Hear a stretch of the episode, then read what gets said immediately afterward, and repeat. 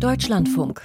Informationen am Abend. Mit Stefanie Rohde im Studio. Ich wünsche Ihnen einen wunderschönen guten Abend. Auch heute sind wieder mehrere hunderttausende Menschen gegen rechts auf die Straßen gegangen. Vermehrt stellen nun auch die demokratischen Parteien den Kampf gegen rechts ganz nach vorne, auch weil bei der Europawahl ein Rechtsrutsch droht. Heute haben die S P D und die F D P zwei profilierte Politikerinnen zur Spitzenkandidatin gekürt. Wie die ganz nebenbei auch verhindern sollen, dass die Europawahl zu einem Denkzettel für die Ampel wird, das hören wir gleich. Außerdem, das U N-Hilfswerk für die Menschen im Gazastreifen steht massiv unter Druck. Mitarbeiter sollen verwickelt gewesen sein in den Terrorangriff der Hamas. Unterdessen gibt es Hinweise darauf, dass bald weitere Geiseln freigelassen werden könnten. Darum geht es gleich zu Beginn der Sendung.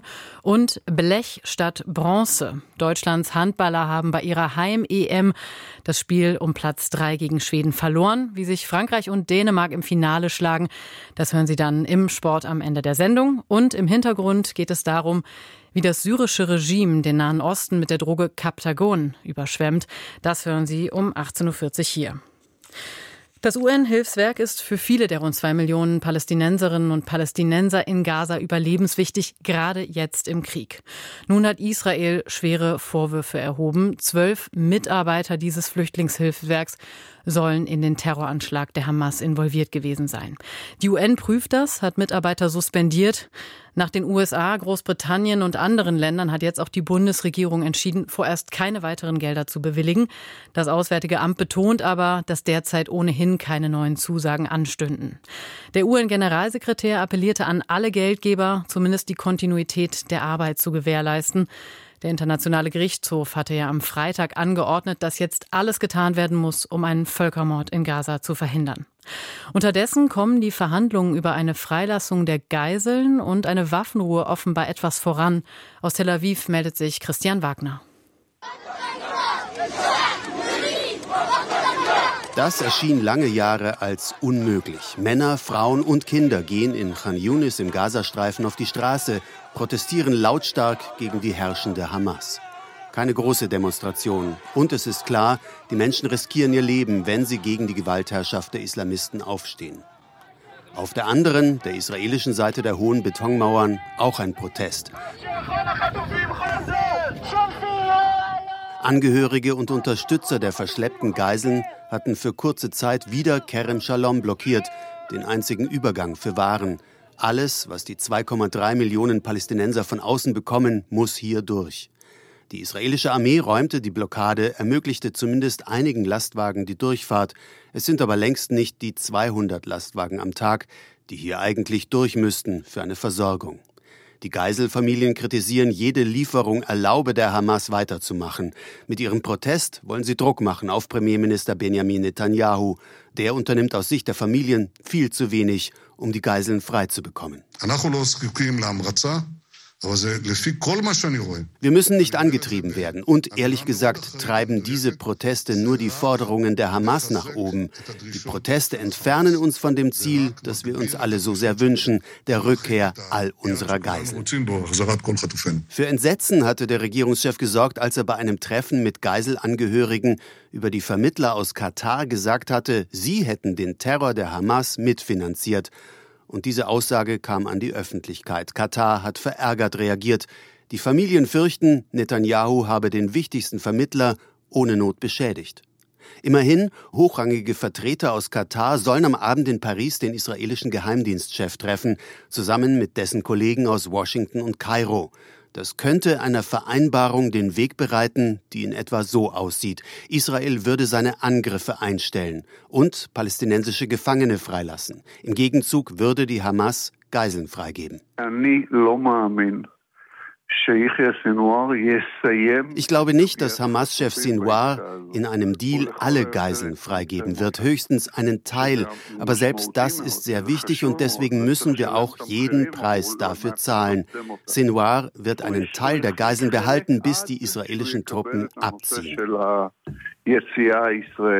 sagt der frühere Vize beim israelischen Inlandsgeheimdienst Israel Hasson im israelischen Radio. Jeden Preis bezahlen, das fordern auch Angehörige wie Sharon Sharabi, Zwei seiner Brüder waren entführt worden, sagt er im israelischen Fernsehen.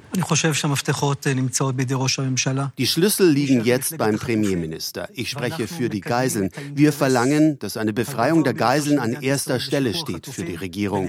Und wir unterstützen jede Hilfe aus dem Ausland, damit unsere Geiseln unversehrt und gesund nach Hause kommen.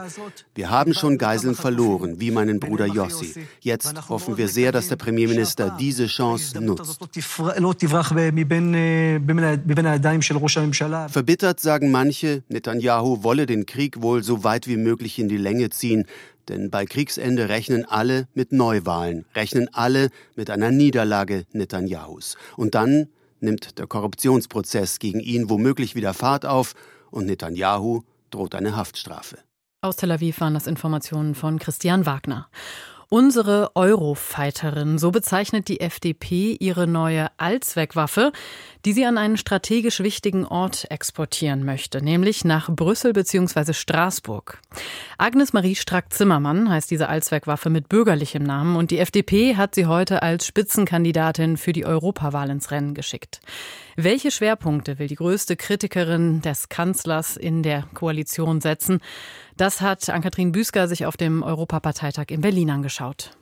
Was für eine geile Welt. Bock auf Europa, Bock auf Politik. Das soll Marie-Agnes Strack-Zimmermann für die F D P verkörpern. Die Verteidigungspolitikerin wurde mit neunzig Prozent der Stimmen von den Delegierten des Parteitags zur Spitzenkandidatin für die Europawahl bestimmt. Und aus ihrer Sicht gibt es für die Wertegemeinschaft Europäische Union viel zu tun, um ihre Zukunft zu sichern. Das Gebot der Stunde ist es nicht, Ausreden zu suchen, wenn etwas nicht geht. Das Gebot der Stunde heißt unüberhörbar und unübersehbare Entschlossenheit. Insbesondere bei der Unterstützung der Ukraine im Kampf gegen den Aggressor Russland. Wie die E U künftig mehr Verantwortung für ihre eigene Sicherheit übernehmen kann und muss, es ist ein zentrales Thema im F D P-Wahlprogramm. vierundzwanzig Seiten ist es dünn, überschrieben mit Europa einfach machen. Eine Forderung, eine gemeinsame europäische Armee. Selbstverständlich können wir nicht auf Dauer von den Amerikanern erwarten, dass die unsere Hausaufgaben übernehmen. Deswegen müssen wir als Europäer mehr investieren in die eigene Außen- und Sicherheitspolitik. Und das sollten wir auch dringend tun, erklärte F D P-Generalsekretär Bijan Djerzarei. Oder, um es mit den etwas markigeren Worten der Spitzenkandidatin zu sagen. Und deswegen, verdammt nochmal, haben wir endlich unsere Rolle zu spielen weltweit. Man müsse sich auch darauf vorbereiten, was nach der Präsidentschaftswahl in den U S A passiere. Aber, so Parteichef Christian Lindner. Es ist unsere Aufgabe als Europäerinnen und Europäer, und übrigens äh, auch als Deutsche, dafür zu sorgen, dass die transatlantischen Beziehungen intakt bleiben, egal wer im Weißen Haus regiert, egal wie die Mehrheiten im Kongress sind. Der zweite Fokus des Wahlprogramms: weniger Bürokratie. Frau von der Leyen organisiert dieses Europa in den Wahnsinn, meint F D P-Spitzenkandidatin Strack-Zimmermann. Dies sei eine Belastung, gerade für innovative Unternehmen. E U-Kommissionspräsidentin Ursula von der Leyen agiere zudem ähnlich wie Wirtschaftsminister Robert Habeck, spottete Parteichef Lindner. Beide wollten die Wirtschaft vor allem über Subventionen fördern. Wir können nicht auf Dauer Wirtschaftsförderung immer nur mit Steuergeld machen. Es gibt auch eine Wirtschaftsförderung, die darauf basiert, den Betrieben Freiheit zu geben und dadurch die Profitabilität und Produktivität zu stärken. Ein dritter Schwerpunkt der F D P: Migration soll auch auf europäischer Ebene begrenzt werden. Es ist immer das Recht der aufnehmenden Gesellschaften zu entscheiden, mit wem ist man solidarisch, wen lädt man in den Arbeitsmarkt ein und für wen kann es kein dauerhaftes Aufenthaltsrecht geben. Sowohl Lindner als auch Strack-Zimmermann nutzten ihre Reden zur Abgrenzung von der AfD.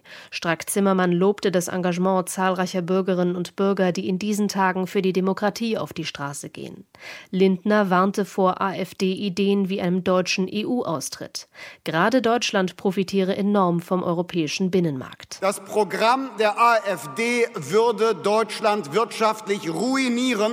Und deshalb darf dieses Programm auf keinen Fall umgesetzt werden. Die Europawahl im Juni werde keine Protest-, sondern eine Gestaltungswahl, so der F D P-Parteichef. zweitausendneunzehn erlangte die F D P fünf Komma vier Prozent bei der Europawahl. Die Partei ist derzeit mit fünf Abgeordneten im Europaparlament vertreten. Die F D P geht also mit mehreren knackigen Kampfansagen in die Europawahl gegen Ursula von der Leyen, aber auch gegen Rechte. Wenig überraschend setzt auch die S P D auf den Kampf gegen rechts bei der Europawahl. Und sie setzt auf ein bekanntes Gesicht, Katharina Barley, die schon letztes Mal die Spitzenkandidatin war. Fast hundert Prozent der Stimmen hat sie heute bekommen beim Europaparteitag in Berlin. Und wie sie verhindern will, dass die Europawahl zu einer Abstimmung über die Performance der Ampel in Berlin wird, das hat Frank Capellan für uns beobachtet. Film ab für Katharina Barley. Mit großem Tamtam küren die Sozialdemokraten am Mittag ihre Spitzenkandidatin. Es ist die zweite Chance für die fünfundfünfzigjährige. Vor fünf Jahren hatte sie das bisher schlechteste S P D-Ergebnis bei einer Europawahl eingefahren. Und trotzdem erhält sie heute viel Vorschusslorbeeren.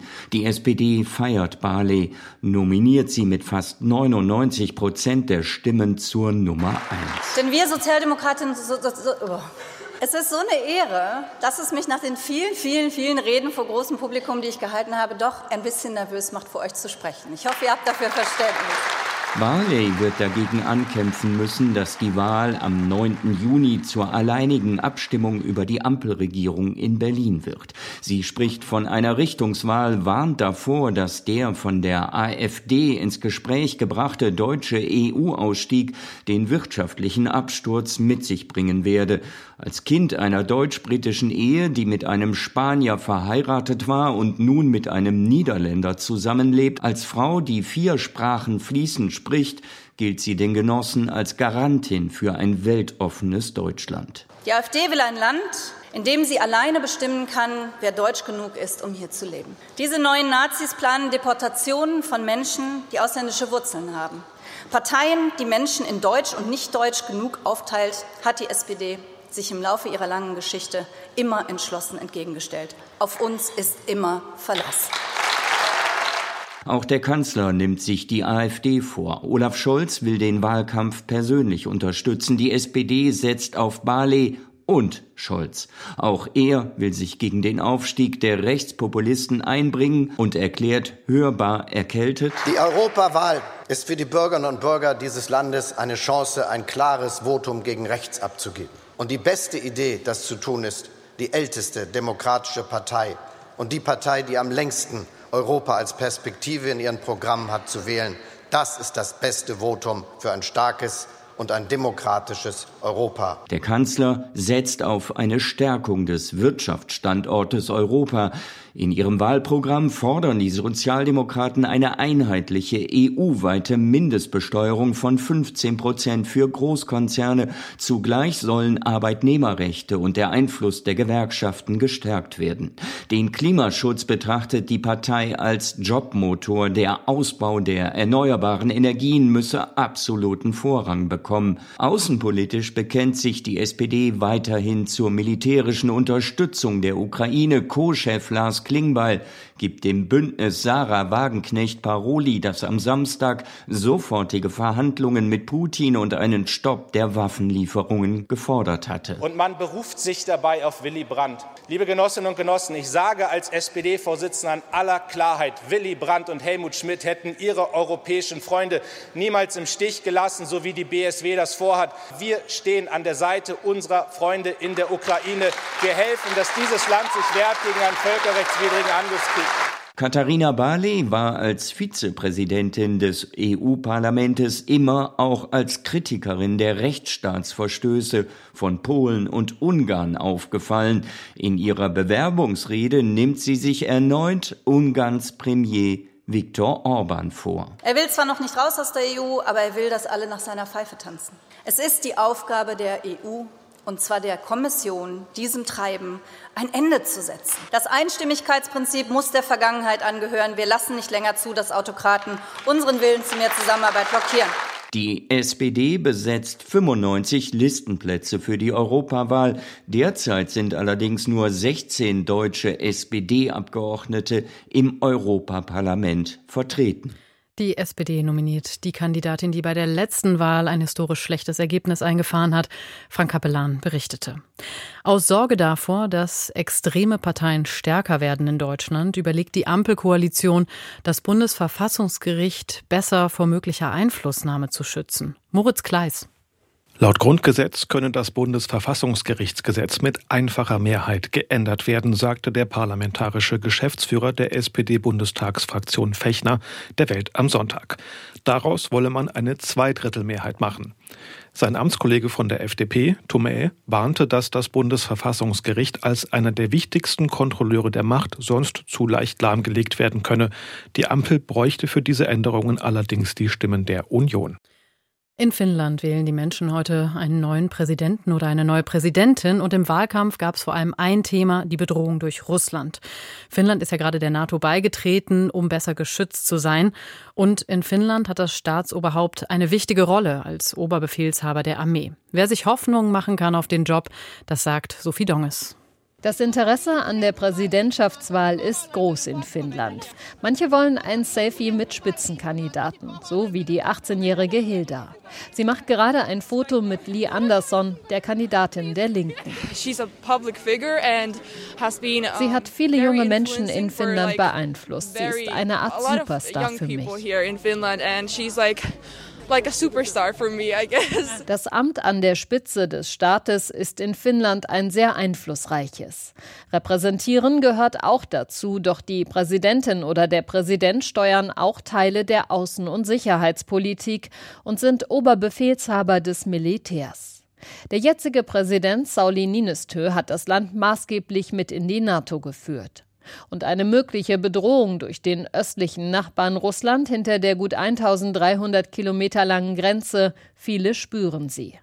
Die angespannte Weltlage, das sei das wichtigste Thema für die Bürgerinnen und Bürger, erzählt der Spitzenkandidat der liberal-konservativen Sammlungspartei Alexander Stubb. It's about Finland and NATO.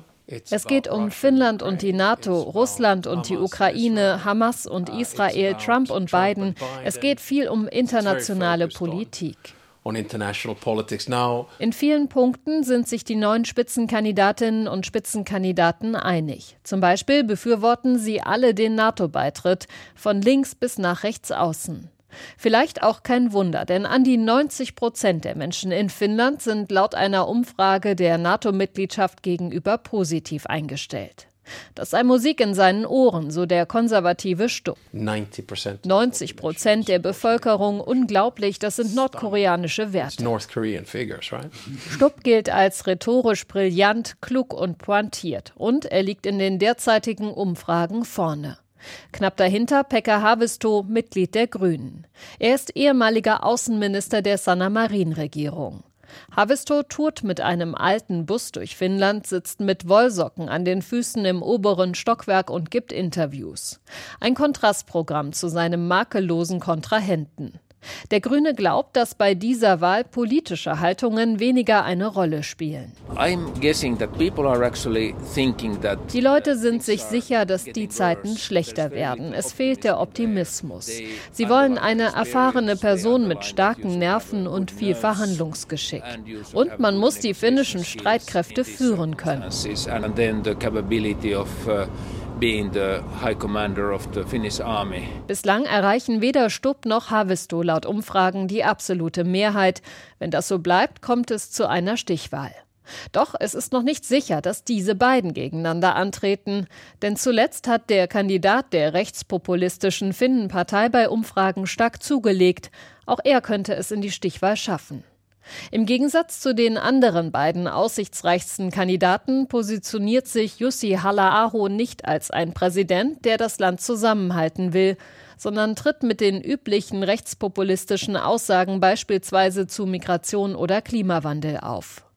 Trotzdem kann er auf Wählerstimmen von denen hoffen, die politisch nicht unbedingt immer seiner Meinung sind, glaubt Thomas Forsberg, Politikwissenschaftler an der Uni Helsinki. Hala'aho selber, der spricht äh, Ukrainisch. Viele, die nicht seine innenpolitischen Werte oder Meinungen schätzen, schätzen seine Kompetenz über Russlandkenntnisse. Und diese, er war schon viel länger skeptisch über Russland. Wer künftig Präsident Finnlands wird, entscheidet sich mit großer Wahrscheinlichkeit erst am elften Februar, denn dann ist eine mögliche Stichwahl geplant. Sophie Donges berichtete, die Wahllokale sind noch bis neunzehn Uhr geöffnet. Am späten Abend wird dann mit einem vorläufigen Ergebnis gerechnet.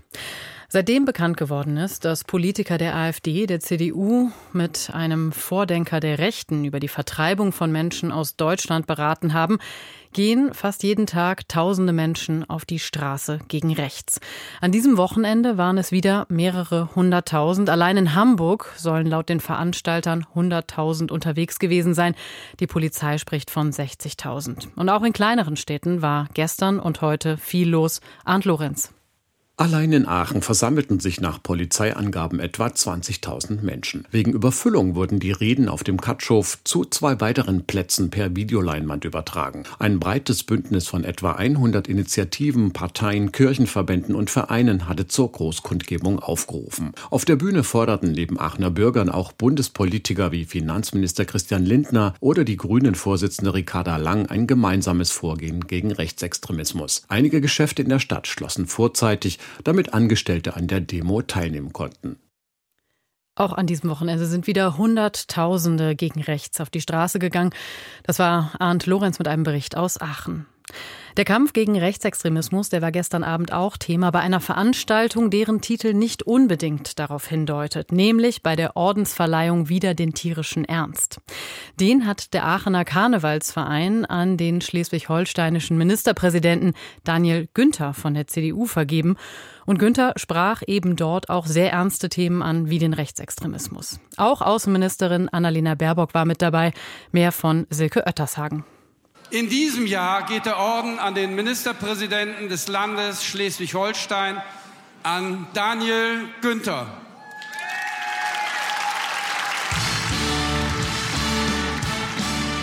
Ein Nordlicht im Aachener Narrenkäfig, fünfzig Jahre alt, blond und dafür bekannt, dass er gerne singt.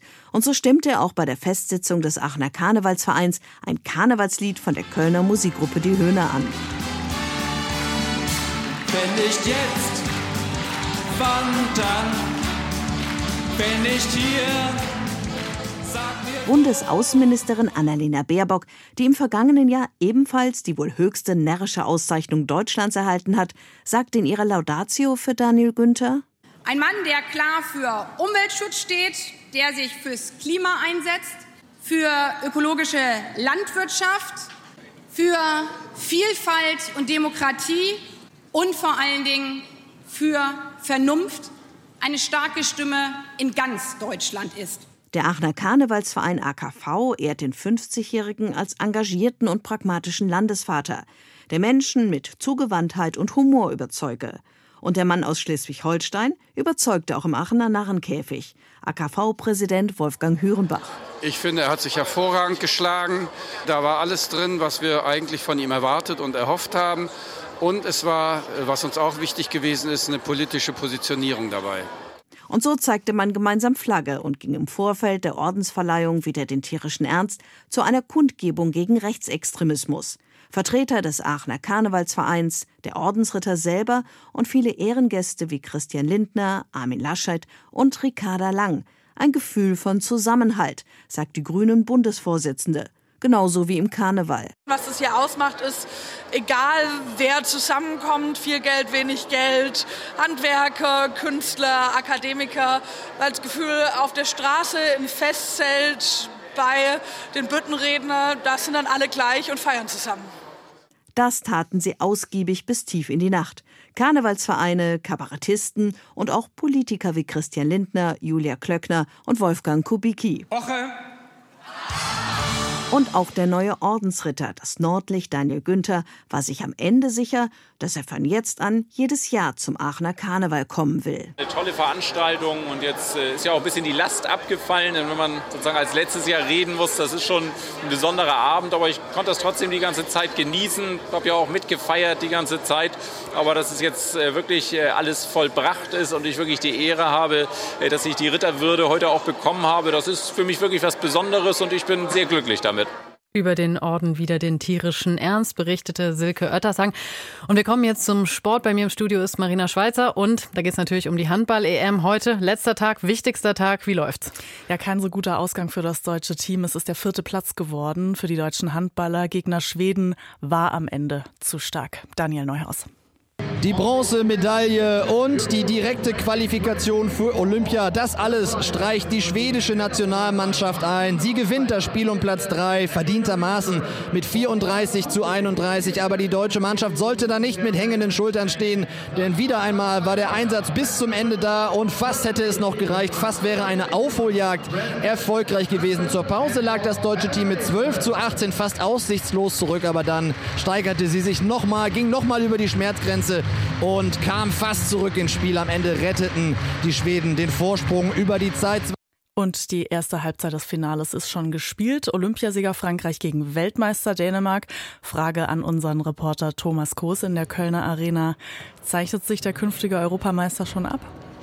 Nein, das nicht, denn es ist ein ausgeglichenes Finale zwischen dem Olympiasieger Frankreich und Weltmeister Dänemark. vierzehn zu vierzehn nach diesem ersten Durchgang. Die Halbzeit geht so langsam dem Ende entgegen hier vor den zwanzigtausend. Die Anfangsphase gehörte den Dänen, weil sie den besseren Torhüter drin hatten. Mit Emil Nielsen schon elf Paraden gezeigt. Und da konnten die Dänen sich mal auf drei Tore absetzen, blieben dann aber acht Minuten ohne Tor, weil die Deckung besser stand bei den Franzosen. Und auch Samir Bellassen, der Torhüter vom T H W Kiel, konnte dann mit fünf Paraden dafür sorgen, dass seine Mannschaft hier nochmal zurückgekommen ist in diesem ausgeglichenen Spiel. Insgesamt elf Spieler aus der Bundesliga sind ja heute dabei bei diesem großen Finale. Und die Dänen warten ja seit zwölf Jahren auf einen E M-Titel, die Franzosen seit zehn. Und sie müssen sich auf jeden Fall noch eine Halbzeit gedulden. Auf jeden Fall alles ausgeglichen zwischen Frankreich und Dänemark. Danke, Thomas Koss. Wird auf jeden Fall nicht langweilig beim Handball. In der Fußball-Bundesliga ist ein Sonntagsspiel schon durch. Im Kellerduell besiegt Union Berlin den Tabellenletzten Darmstadt mit eins zu null. Jakob Rüger. Mit Tränen in den Augen feierte Unions gesperrter Cheftrainer Nenad Bjelica den wichtigen Heimsieg gegen Darmstadt auf der Tribüne. Beiden Teams merkte man den Druck im Abstiegskampf an. Im ersten Durchgang gab es kaum spielerische Höhepunkte. In der zweiundsechzigsten Minute erzielte Benedikt Hollerbach den entscheidenden Treffer. Er tunnelte Darmstadts besten Spieler, Torwart Marcel Schuhn. Union verdiente sich den eins zu null Heimsieg mit zahlreichen guten Chancen und verschafft sich durch den Dreier Luft in der Abstiegszone. Für Tabellenschlusslicht Darmstadt ist es ein weiterer Rückschlag im Kampf um den Klassenerhalt. Welche Schönheit, welches Licht, welches Wunder. Wenn die italienische Gazzetta dello Sport sowas schreibt, ist etwas Großes passiert. Ja, nach über vier Jahrzehnten hat mit Yannick Sinner ein italienischer Tennisspieler wieder ein Major-Turnier gewonnen. Matthias Kammann vom Finaltag der Australian Open. Tennis ist schon ein komisches Spiel. Daniel Medvedev bestimmte das Finale der Australian Open gegen den Italiener Yannick Sinner zwei Stunden lang nach Belieben. Beim Stand von sechs drei, sechs drei und vier zu fünf verlor er trotzdem zum ungünstigsten Zeitpunkt seinen Aufschlag. Damit war der dritte Satz weg. Nach gut drei Stunden Spielzeit hatte der Final-Neuling den vierten Satz wieder mit sechs zu vier gewonnen. Im fünften war Medvedev nicht mehr in der Lage, sein Niveau zu halten. Sinner verwandelte nach drei Stunden und dreiundvierzig Minuten seinen ersten Matchball und gewann mit zweiundzwanzig Jahren seinen ersten Grand-Slam-Titel. Slowenien und Österreich waren heute als Teams zu stark für die deutschen Skispringer bei der Skiflug-W M. Deutschland holt im Teamwettbewerb Bronze. Martin Thiel. Slowenien war eine Klasse für sich und nicht zu schlagen. Und im Einzel-Silbersog von Andreas Wellinger sah es zunächst so aus, als ob Deutschland wieder um Silber kämpfen und fliegen würde. Paschke und Geiger waren überraschend stark, zeigten ihre besten Flüge über zweihundertneunundzwanzig Komma fünf und zweihundertvierundzwanzig Komma fünf Meter. Aber dann patzte Stefan Laie mit hundertachtundneunzig Komma fünf Metern und sogar Andi Wellinger blieb mit zweihundertneunzehn Komma fünf Metern unter seinen Möglichkeiten. Auf Rang drei ging es hinter Österreich und vor Norwegen in den zweiten Durchgang. Da spielte der Rückenwind wieder mit. Paschke und Geiger sprangen ordentlich. Stefan Laie erwischte einen rabenschwarzen Tag und landete viel zu früh bei hundertvierundsechzig Komma fünf Metern. Ein kurzer Schreck, aber es gab ja noch Andreas Wellinger, der mit zweihundertneunundzwanzig Komma fünf Metern Bronze hinter den Siegern aus Slowenien und Österreich sicherte.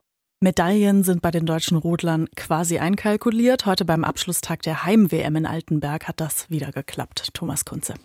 Das war nochmal ein goldener Tag zum Abschluss der Heim-W M in Altenberg. Der Teamwettbewerb wurde zum absoluten Krimi auf dem Eis. Das deutsche Team zeigte zwar keine fehlerfreien, aber immerhin solide Läufe und das reichte für Julia Taubitz, Tobi Wendel, Tobi Arlt, Max Langenhahn und das Frauendoppel Eidberger Schirmer letztlich zur verdienten Goldmedaille.